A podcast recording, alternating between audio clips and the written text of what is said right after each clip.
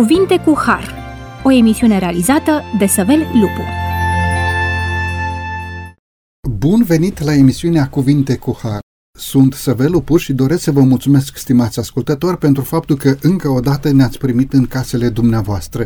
Binecuvântarea și ocrotirea lui Dumnezeu să fie peste fiecare dintre voi și mâna bună a Domnului Dumnezeului nostru să ne călăuzească pe toți pe drumurile vieții. Ca de fiecare dată discutăm versete inspirate din partea lui Dumnezeu transmise prin profeți către noi oamenii.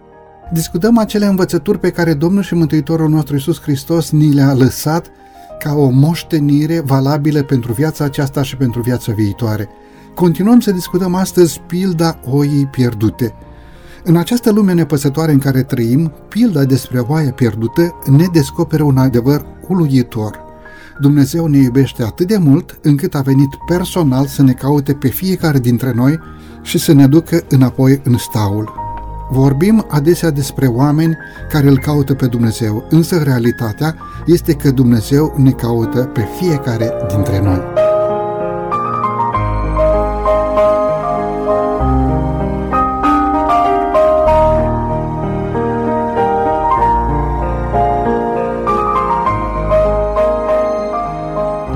Discutăm acest subiect frumos împreună cu domnul pastor Chiriac Daniel, pastor în Biserica Adventistă de ziua șaptea. Domnule pastor, bine ați revenit la microfonul emisiunii Cuvinte cu Har.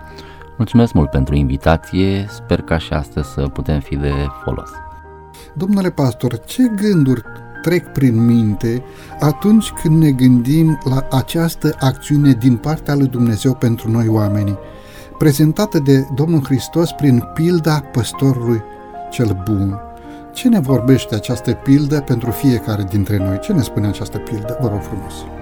E o preocupare incredibilă a lui Dumnezeu cu privire la om în general, la fiecare dintre noi, iar preocuparea aceasta uh, care depășește orice limită, orice graniță, dacă vreți, ne, ne uimește. Sunt absolut impresionat de fiecare dată când, deși sunt, sunt niște imagini foarte simple, atunci când Isus Hristos începe să le vorbească oamenilor, nu le vorbește despre lucruri complicate, despre teologii grele, despre ci le vorbește despre anumite lucruri din care ei pot să înțeleagă, să tragă niște concluzii pentru ei și pentru viața lor pe de o parte, pe de altă parte să înțeleagă cum este Dumnezeu. Pentru că din nefericire imaginea aceasta despre Dumnezeu a fost uh, în timp distorsionată.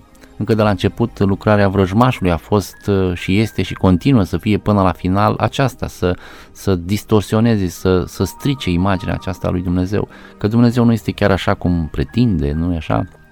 Uh, tot felul de lucruri de tipul acesta. Dar pilda aceasta, parabola aceasta, imaginile sugerate în Sfânta Scriptură legate de subiectul acesta ne arată grija lui Dumnezeu, iubirea lui Dumnezeu, mila lui Dumnezeu și toate aceste caracteristici care ne impactează pur și simplu viața.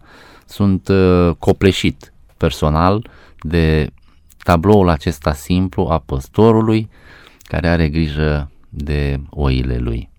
În Matei, capitolul 18, de la versetul 12 la versetul 14, și în Luca 15, de la versetul 4 în continuare până la versetul 7, Domnul și Mântuitorul nostru Iisus Hristos rostește această pildă ca un răspuns la ceea ce gândeau fariseii și cărturarii, chiar câteodată cu voce tare. Omul acesta primește pe păcătoși și mănâncă împreună cu ei. Iar Domnul Hristos rostește această pildă a oii pierdute, descoperind prin aceasta dragostea lui Dumnezeu chiar pentru vame și chiar pentru păcătoși. Vreau să prezint în fața dumneavoastră, stimați ascultători, un mic uh, citat din cartea Viața lui Isus. Iată citatul, ghilimele. După cum păstorul merge înaintea oilor, dând mai întâi el piept cu greutățile drumului, tot astfel procedează și Isus cu poporul său. După ce și-a scos toate oile, merge înaintea lor, Drumul spre împărăția cerurilor este sfințit de urmele pașilor Mântuitorului. Cărarea poate să fie prăpăstioasă și aspră, dar Isus a mers pe calea aceasta. Picioarele sale au călcat și au îndoit spinii pentru a ne face nouă calea mai ușoară pe acest drum al împărăției cerurilor. Orice greutate pe care suntem chemați să o purtăm, ea a fost purtată de El mai întâi înaintea noastră. Cu toate că acum s-a suit la Tatăl și stă în prezența lui Dumnezeu, părtaș la tronul Universului, Isus n-a pierdut nimic din natura sa miloasă. Astfel, aceeași inimă duioasă și iubitoare este deschisă pentru toate necazurile lumii. Mâna care a fost străpunsă pe lemnul crucii este astăzi întinsă pentru a binecuvânta și mai îmbelșugat pe poporul său. În viac nu vor peri, spune Domnul Hristos, și nimeni nu le va smulge din mâna mea. Domnule pastor, îmi plac aceste cuvinte inspirate din uh, Cartea Viața lui Isus, scrisă de Ellen White, pagina 483, iar citatul mai continuă cu câteva gânduri. Sufletul care s-a predat lui Hristos este mai de preț în ochii săi decât lumea întreagă. Mântuitorul ar fi trecut prin agonia calvarului, chiar dacă nu ar fi fost mântuit în felul acesta decât un singur om. El nu va părăsi niciodată pe niciunul din cei pentru care a murit. Dacă urmașii săi aleg să nu-l părăsească, el îi va păzi pe toți prin puterea sa. Și aici se încheie citatul. Domnule pastor, pentru a merge înainte în emisiunea de astăzi, vreau să avem în minte această imagine a păstorului bun.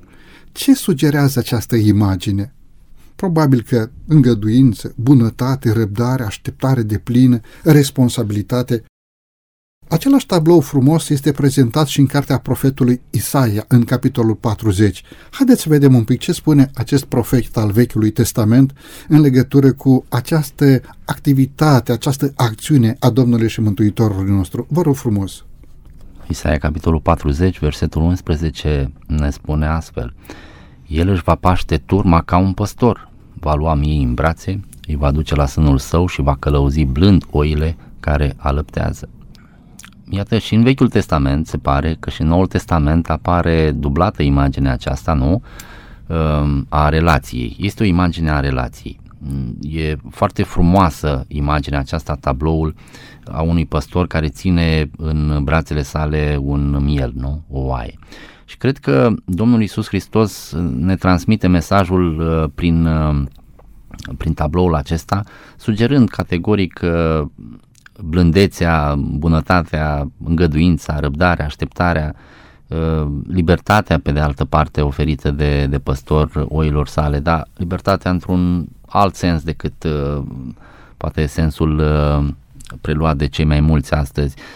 Tabloul acesta ne arată și ne sugerează că Dumnezeu pentru că despre el este vorba, da, despre Isus Hristos, este uh, interesat într-un mod uh, major, într-un mod maxim de uh, neamul omenesc. Um, pe de o parte, pe de altă parte, Isus Hristos prin tabloul acesta a parabolei oii pierdute, ne aduce în atenție două categorii de oameni. Așa după cum putem vedea în parabolă, apare la un moment dat categoria vameșilor și păcătoșilor, și cealaltă categorie, și anume farisei și cărturarii. Sunt două uh, categorii uh, total opuse. Aici vorbim despre liderii religioși, liderii academici, dacă vreți, nu farisei și cărturarii, cei care uh, țineau frâiele uh, poporului și dădeau în sens o direcție.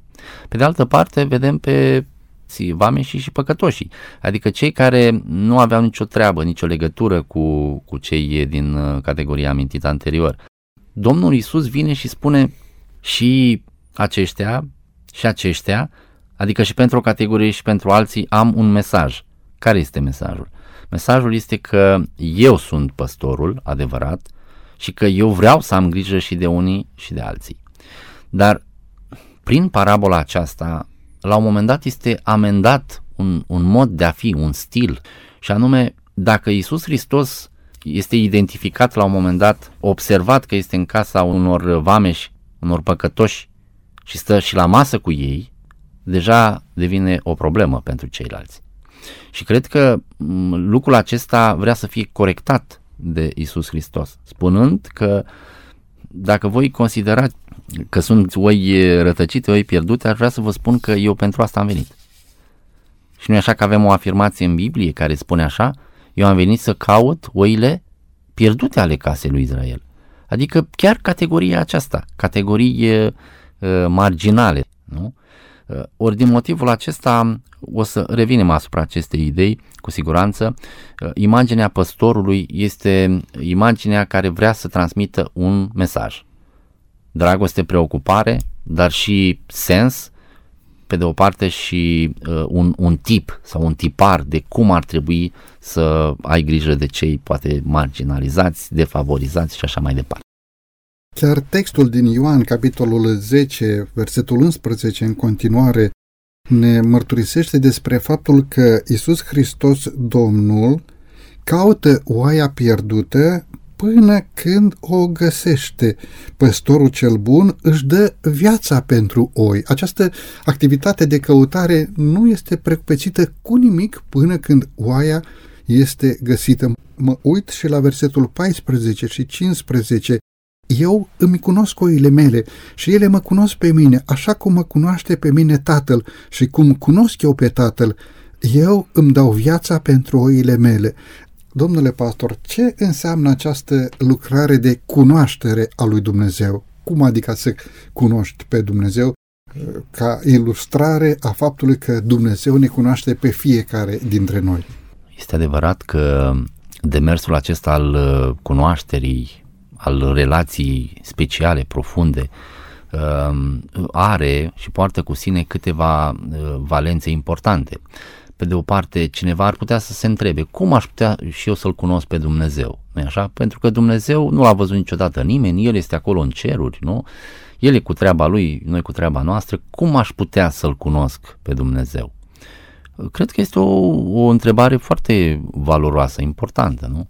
Și cred că Dumnezeu ne oferă și pârghii ale cunoașterii. Nu? Modul în care Dumnezeu ni se uh, descoperă, atât cât hotărăște El să ni se descopere, este modalitatea în care El creează contextul potrivit pentru cunoaștere. Cum îl putem cunoaște pe Dumnezeu? Evident că putem să-L cunoaștem în lucrurile Uh, sumarizez gândul acesta, că e mult de discutat aici. Uh, putem să-l cunoaștem prin, uh, pe de o parte prin intermediul naturii, nu? A tot ceea ce a creat el ce putem uh, vedea și ce putem înțelege atunci când ne uităm în natură? Putem înțelege puterea uimitoare a lui Dumnezeu de a crea. Este Dumnezeul creator, nu? Uh, putem să-L cunoaștem pe Dumnezeu, pe de altă parte, prin intermediul a ceea ce a scris El, nu? Ne-a comunicat și ca să rămână și, și scris avem uh, cuvântul său, nu avem Sfânta Scriptură. Dacă cineva vrea să cunoască profund pe Dumnezeu, poate să-L cunoască prin intermediul uh, Sfintelor Scripturi. Cum poate să mai cunoască cineva pe Dumnezeu? Păi uh, putem să-L cunoaștem pe Dumnezeu prin descoperirea plenară, deplină, absolută, revelația, dacă vreți, deplină, în persoana lui Isus Hristos. Îl putem vedea pe Isus Hristos care este pe deplin Dumnezeu, descoperindu-se și analizând și văzând viața lui, eh, observăm iubirea fără de margini nu? a lui Dumnezeu. Cum putem să mai cunoaștem pe Dumnezeu? Putem să cunoaștem pe Dumnezeu și la nivel uh, experimental, uh, plecând în acțiunile noastre și în demersurile noastre, cunoscând și interacționând cu oameni. Oameni care sunt ce? Sunt făptura mâinilor lui Dumnezeu, ca și mine, ca și noi. Suntem așadar frați, ne întâlnim frați unii cu alții, nu? Pe drum, pe stradă, la muncă, la servici și ce putem uh, vedea acolo? Domnul vine și ne spune ori de câte ori faceți anumite lucruri și vă purtați cum vă spun și vă propun eu, uh, mă puteți cunoaște în felul acesta mai bine pe mine. Și lista poate să continue aici. Deci putem cunoaște și este propunerea lui Dumnezeu de a intra în această cunoaștere, în acest tărâm al cunoașterii. De fapt, e vorba de o relație. După cum păstorul își știe, își cunoaște fiecare oaie, tot așa Tatăl nostru Ceresc ne cunoaște pe fiecare dintre noi. Iar noi, după cum bine ați spus, putem să-L cunoaștem pe Dumnezeu prin aceste căi ale revelației divine. Mulțumesc frumos! Domnule pastor, e momentul să avem aici o scurtă pauză muzicală, după care ne vom întoarce la microfonul emisiunii Cuvinte cu Har.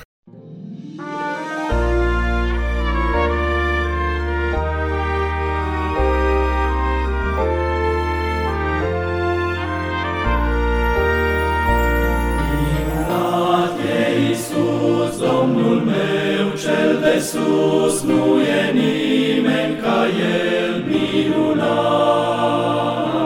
E văzut și auzit prin cuvântul Său vestit, minunat, minunat e Iisus.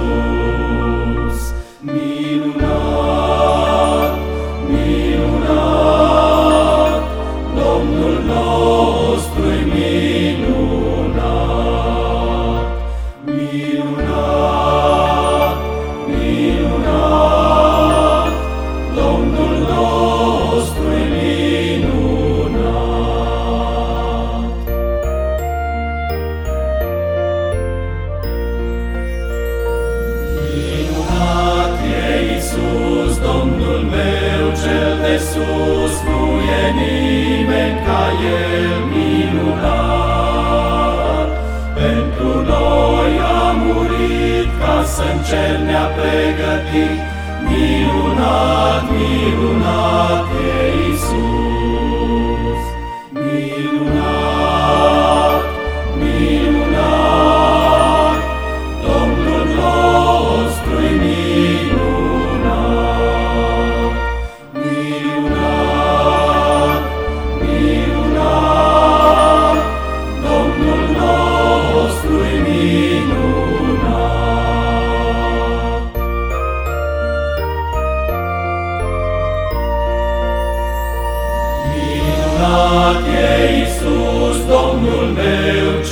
cel de sus, nu e nimeni ca El minunat.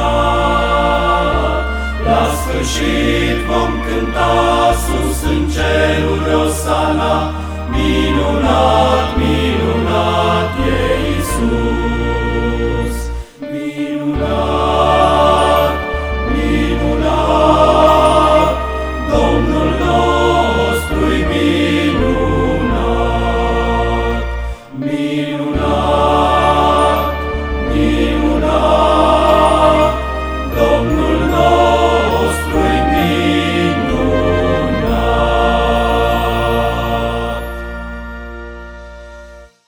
această frumoasă pauză muzicală ne-am întors, stimați ascultători, la microfonul emisiunii Cuvinte cu Har.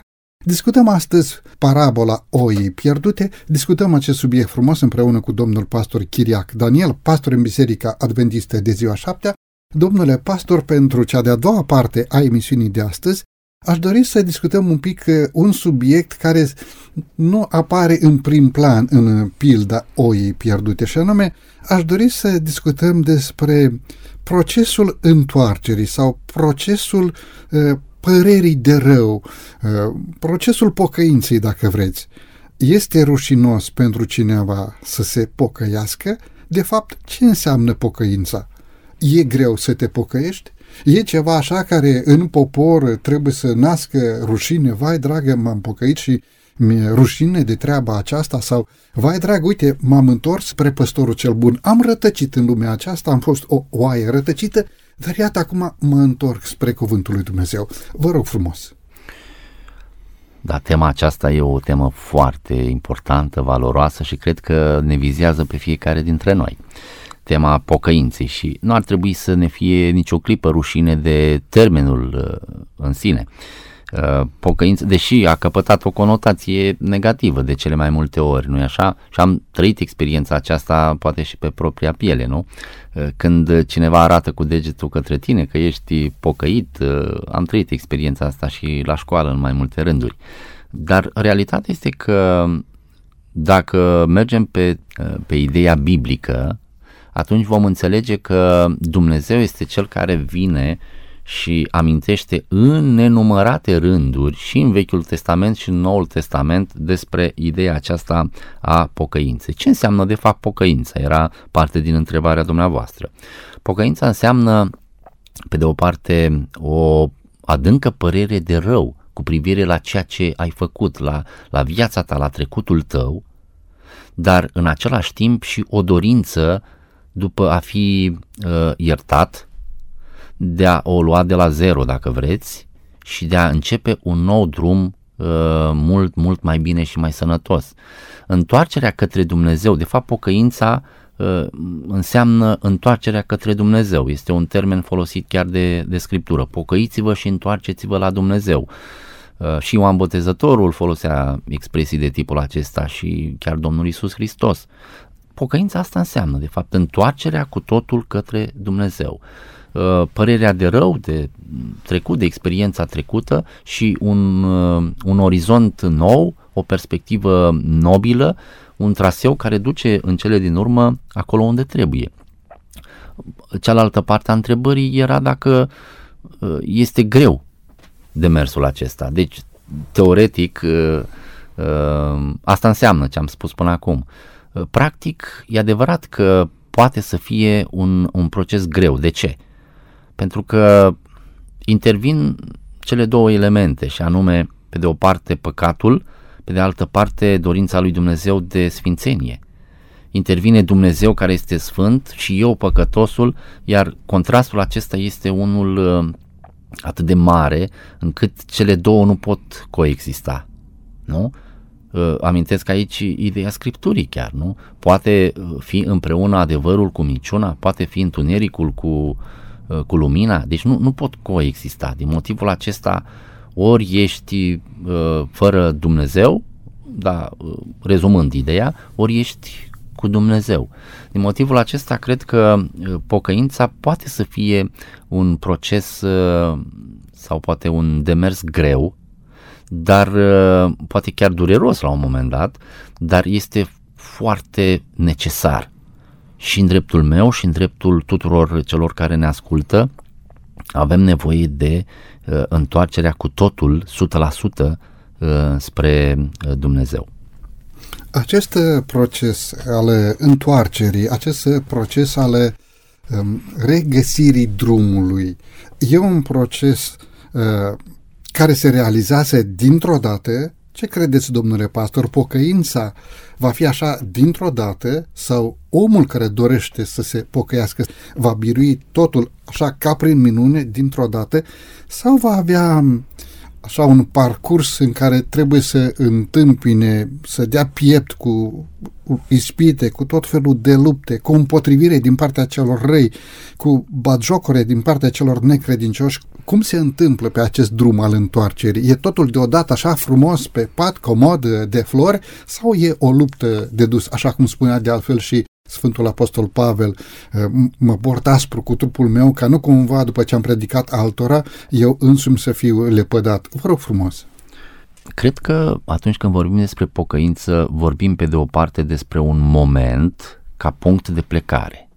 Dar uh, n-ai ajuns la destinație. Adică ai plecat, ai plecat pe drumul cel bun, ești pe, pe drum, ești pe traseu, dar nu înseamnă că totul s-a uh, finalizat, s-a rezolvat. Din motivul acesta, cred că, uh, pe de altă parte, într-o paranteză, sau deschid o paranteză, cred că experiența pocăinței este o experiență absolut personală și personalizată. Adică nu toată lumea se pocăiește uh, la fel sau în același fel, în aceeași manieră sau în același interval de timp. Am nevoie de uh, 5 minute să mă pocăiesc, nu? Nu. Aici putem aminti, dacă, uh, dacă doriți și ne permite timpul, uh, putem aminti uh, diverse experiențe ale schimbării, ale pocăinței, nu? Spre exemplu, aș aminti doar două personaje biblice, cunoscute, foarte cunoscute.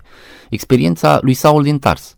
Nu? Experiența lui Saul din Tars a fost una uh, uimitoare într-un moment de întâlnire cu Isus Hristos, o întâlnire uh, decisivă pentru traiectoria vieții lui. Nu?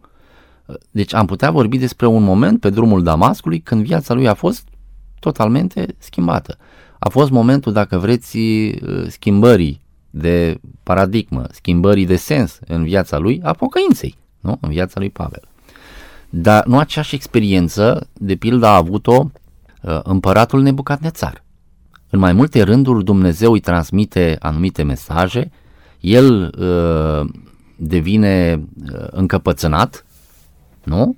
Merge într-o altă direcție decât cea pe care o propune Dumnezeu și în cele din urmă, în drumul acesta ajunge la un moment dat cei care cunosc istoria biblică, istoria uh, Imperiului Babilonian, uh, vor descoperi că împăratul acesta a avut momentul în care și-a pierdut pur și simplu mințile, a fost expediat de la, de la împărăție și uh, ani de zile, șapte ani de zile, pur și simplu uh, mănâncă iarbă ca bou. Dar după momentul acesta, spune Sfânta Scriptură, i-a venit mintea la loc, ca să folosesc uh, expresia Bibliei, nu? Și momentul acela a fost momentul de aur. A fost momentul pocăinței adevărate. Am dat doar două exemple. Poate să aibă de-a face cu o, o lucrare a lui Dumnezeu uh, uneori grea, extrem de grea, nevoioasă, cu inima unui om, cu mintea unui om, care în cele din urmă ia decizia finală, poate să dureze multă vreme, mulți ani, nu? Dar poate să fie și un moment în care uh, foarte uh, la îndemână, dacă vreți, pentru Duhul lui Dumnezeu, vine, îți spune și omul respectiv acceptă ceea ce îi spune Dumnezeu. Deci pentru unii s-ar putea ca acest proces să fie un proces mai ușor, un proces fără mari probleme, fără mari sacrificii, o hotărâre să trăiască pentru Dumnezeu și această hotărâre să o poată împlini până la capăt, pentru alții s-ar putea să fie un uh, proces, un traseu mai lung, mai dureros. Cred că acest lucru ține un pic și de voința umană. Dacă omul chiar își dorește drumul întoarcerii, ca într-o bună zi să fie cu tovarășii de credință, cum spune acolo, în staul, pe islaz, împreună cu celelalte 99, care nu, nu, nu au rătăcit de la credință. Dacă omul își dorește și supune voința lui Dumnezeu, acest proces se poate realiza mai ușor. Dacă o oaie este cumva așa încăpăținată, dacă omul nu prea își dorește, ar vrea să fie și cu Dumnezeu, ar vrea să fie și fără Dumnezeu, ar vrea să fie și cu biserica și ar vrea să fie și Mm, fără niciun fel de obligații în direcția aceasta, atunci Dumnezeu are un pic mai mult de lucru cu omul respectiv. Aș este... mai aminti, dacă, dacă îmi permiteți, ca să ducem ideea mai departe, nu? Ehm, este adevărat că nu avem de-a face în viața noastră cu un singur moment de pocăință și acela a însemnat uh, rezolvarea tuturor lucrurilor. Ați amintit uh, chiar în, în întrebarea dumneavoastră inițială, nu? Uh, este un proces, este un drum, un drum pe care îl, îl parcurgem. Acum este un moment de uh, descoperire și de acceptare a voii lui Dumnezeu, dar peste o vreme, dacă eu nu sunt atent, nu sunt în gardă, nu sunt, uh, nu veghez, cum spune Scriptura la un moment dat, pot oricând să, să fiu în aceeași postură în care am fost acum puțină vreme în urmă, nu? Și am nevoie de ce? Am nevoie din nou de Uh, reașezarea sufletească, am nevoie din nou de pocăință, am nevoie din nou să se întâmple lucrul acesta. Deci experiența aceasta uh, are de a face cu, într-adevăr, cu atenția uh, sporită cu privire la uh, viața noastră.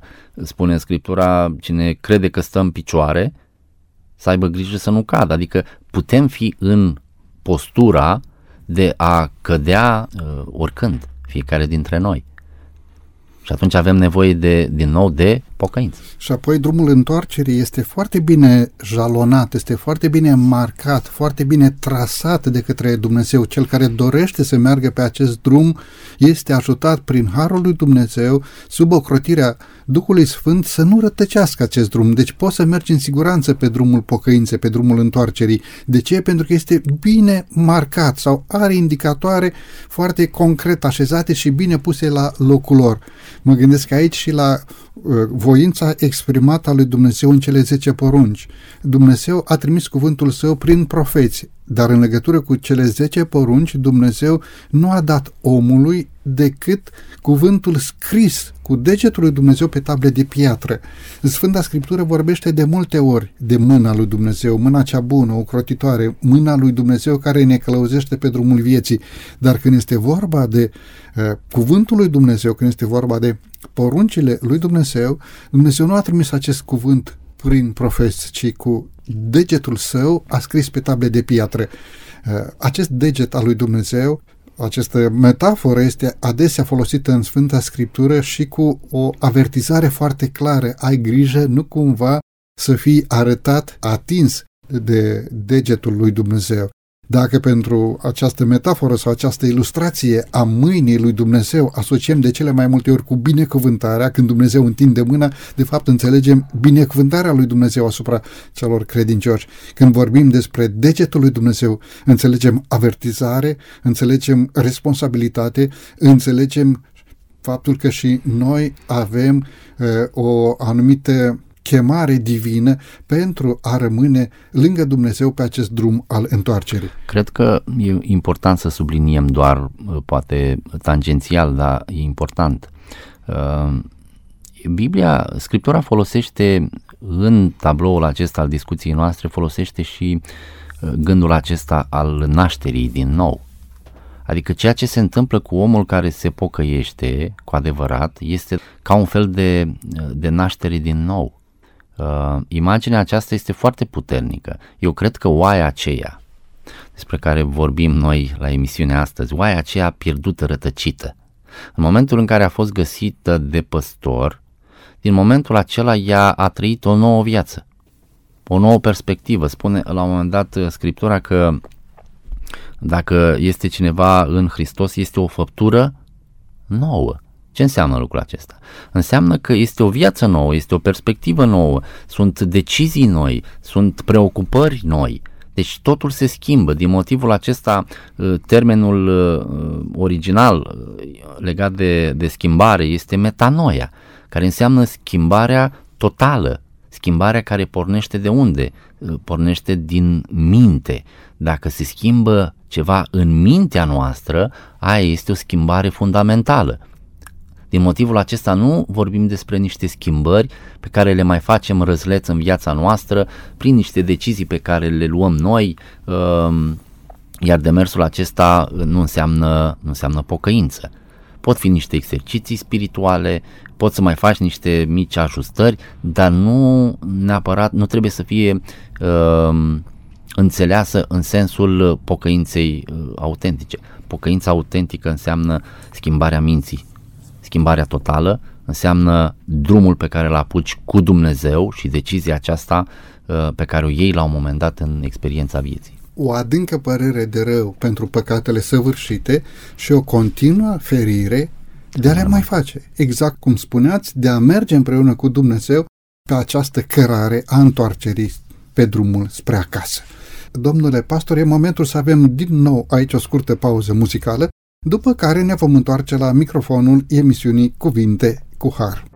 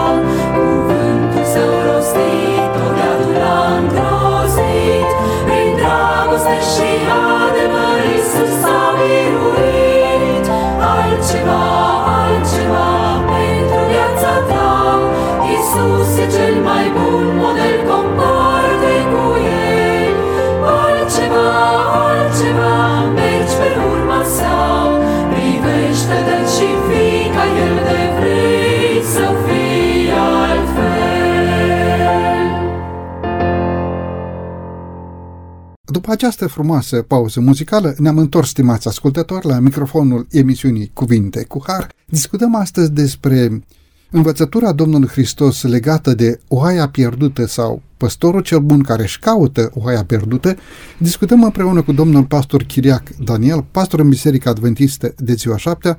Domnule pastor, pentru cea de-a treia parte a emisiunii, aș dori să zăbovim un pic asupra împlinirii uh, mandatului pentru care Domnul Hristos a pornit pe acest drum al căutării.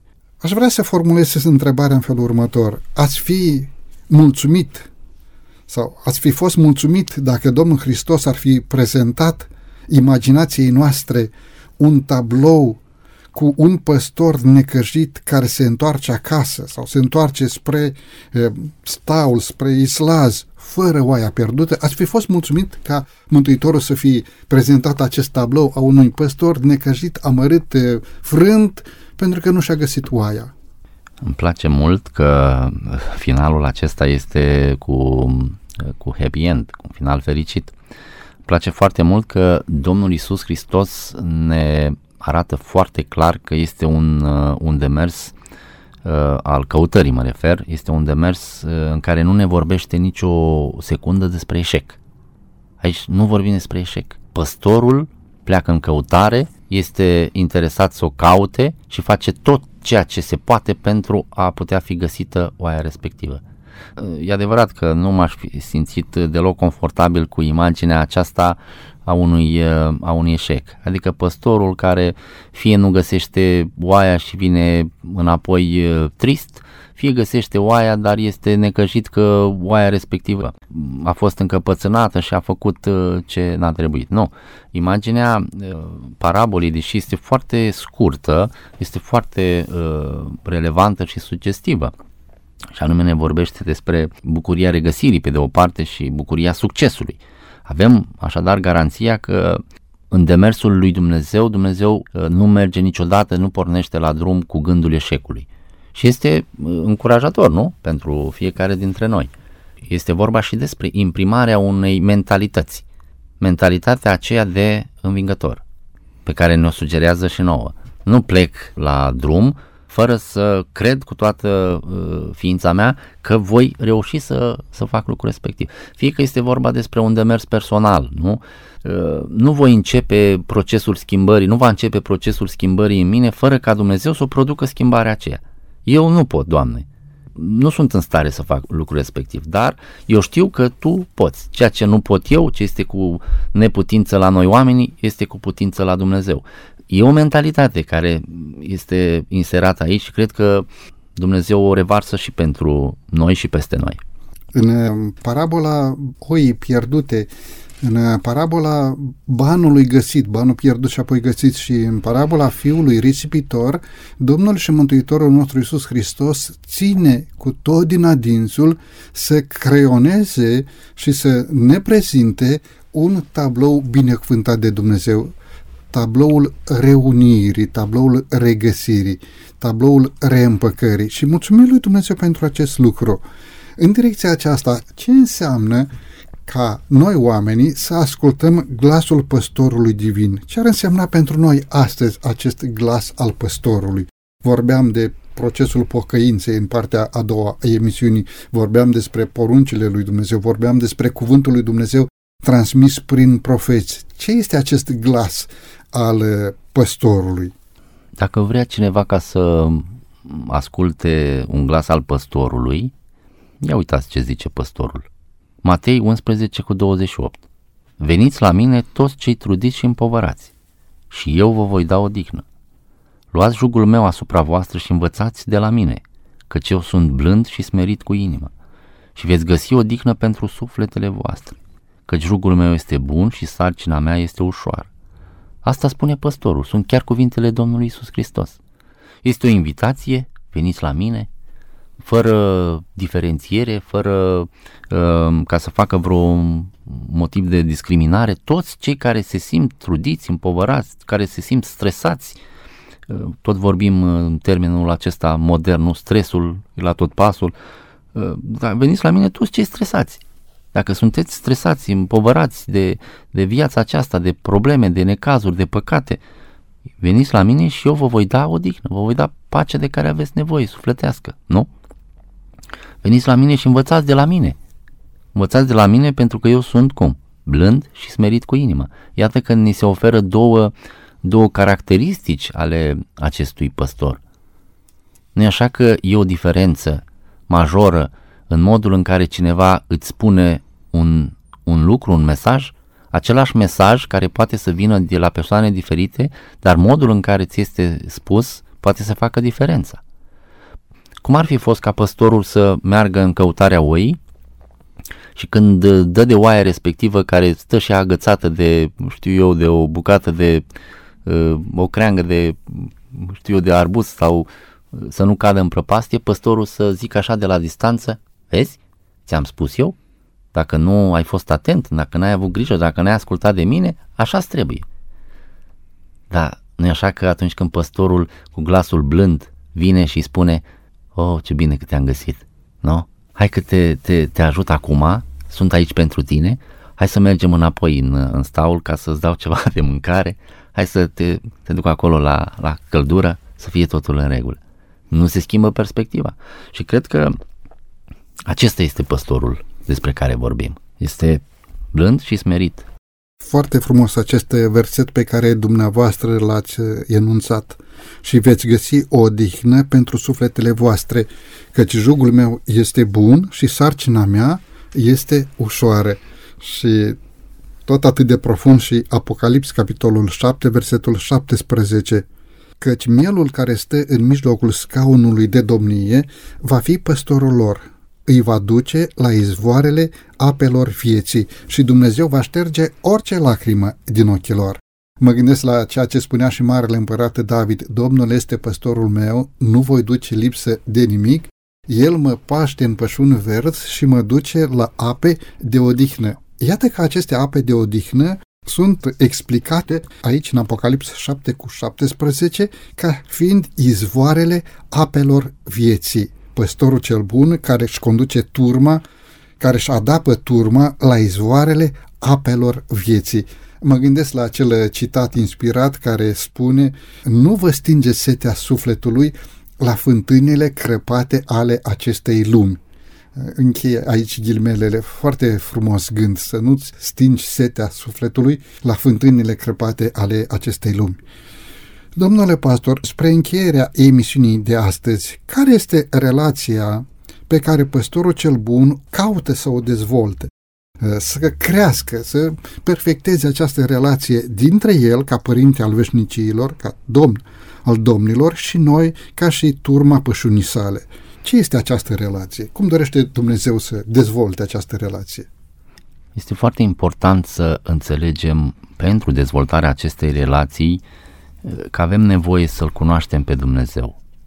Nu poți să te implici într-o relație atunci când nu, nu cunoști și nu poți dezvolta o relație dacă nu cunoști. Iar pentru asta este necesar, în primul rând, să investești timp. nu e așa? În relația din familiile noastre, de pildă.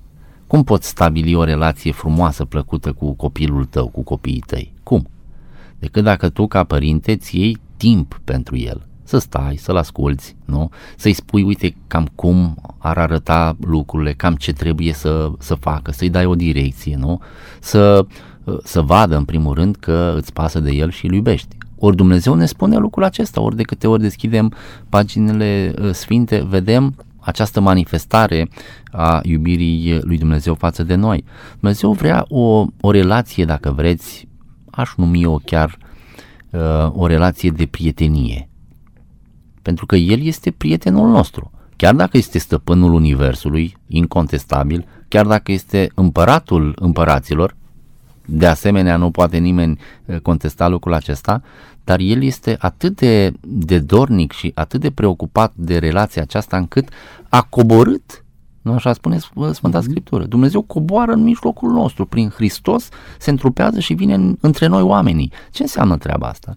Înseamnă că Dumnezeu este interesat de a stabili o relație de prietenie specială, prietenie uh, deosebită. Spune la un moment dat Domnul Isus, uh, le spune ucenicilor, nu vă mai numesc robi, ci vă numesc prieteni.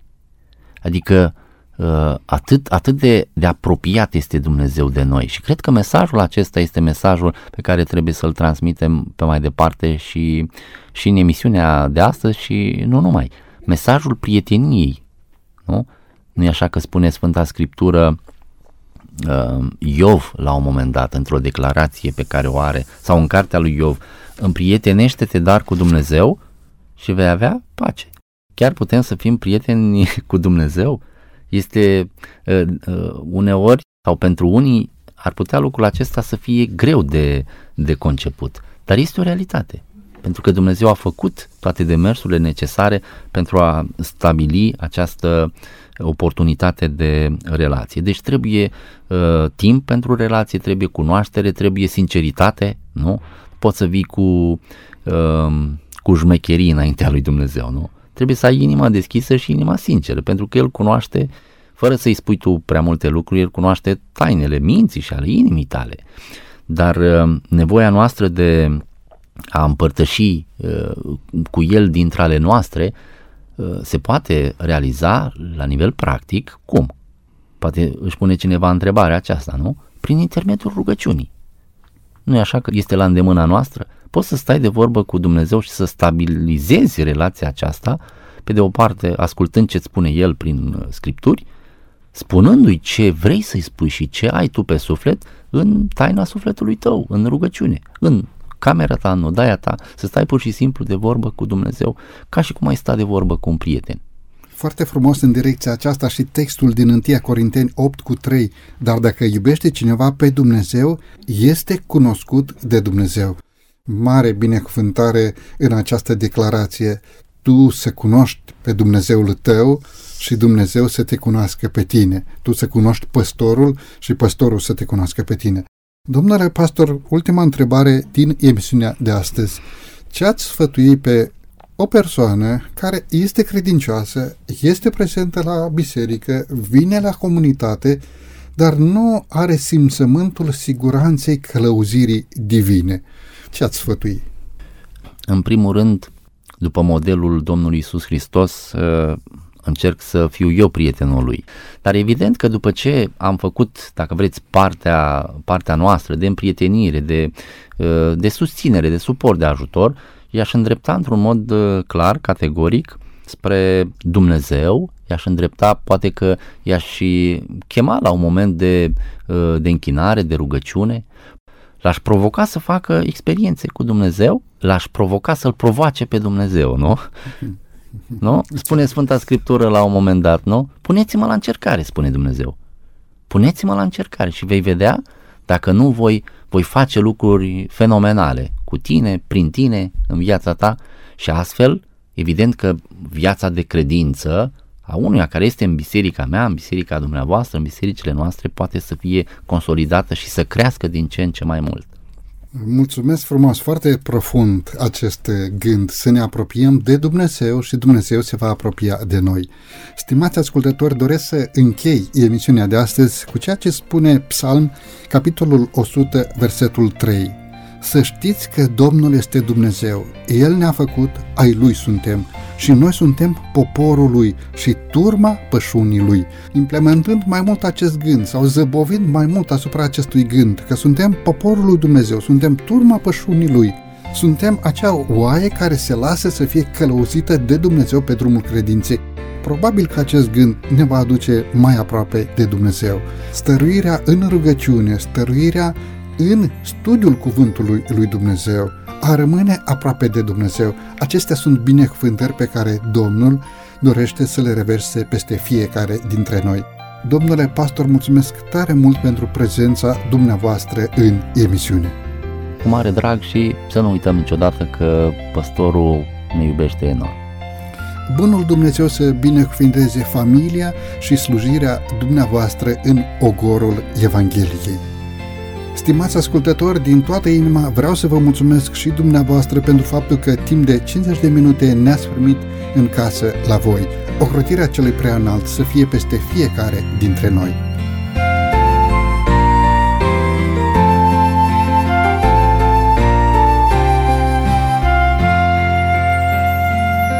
De la microfonul emisiunii Cuvinte cu Har, Săvel Lupu. Iar din regia tehnică Nelu Loba și Cătălin Teodorescu vă mulțumim pentru atenția acordată.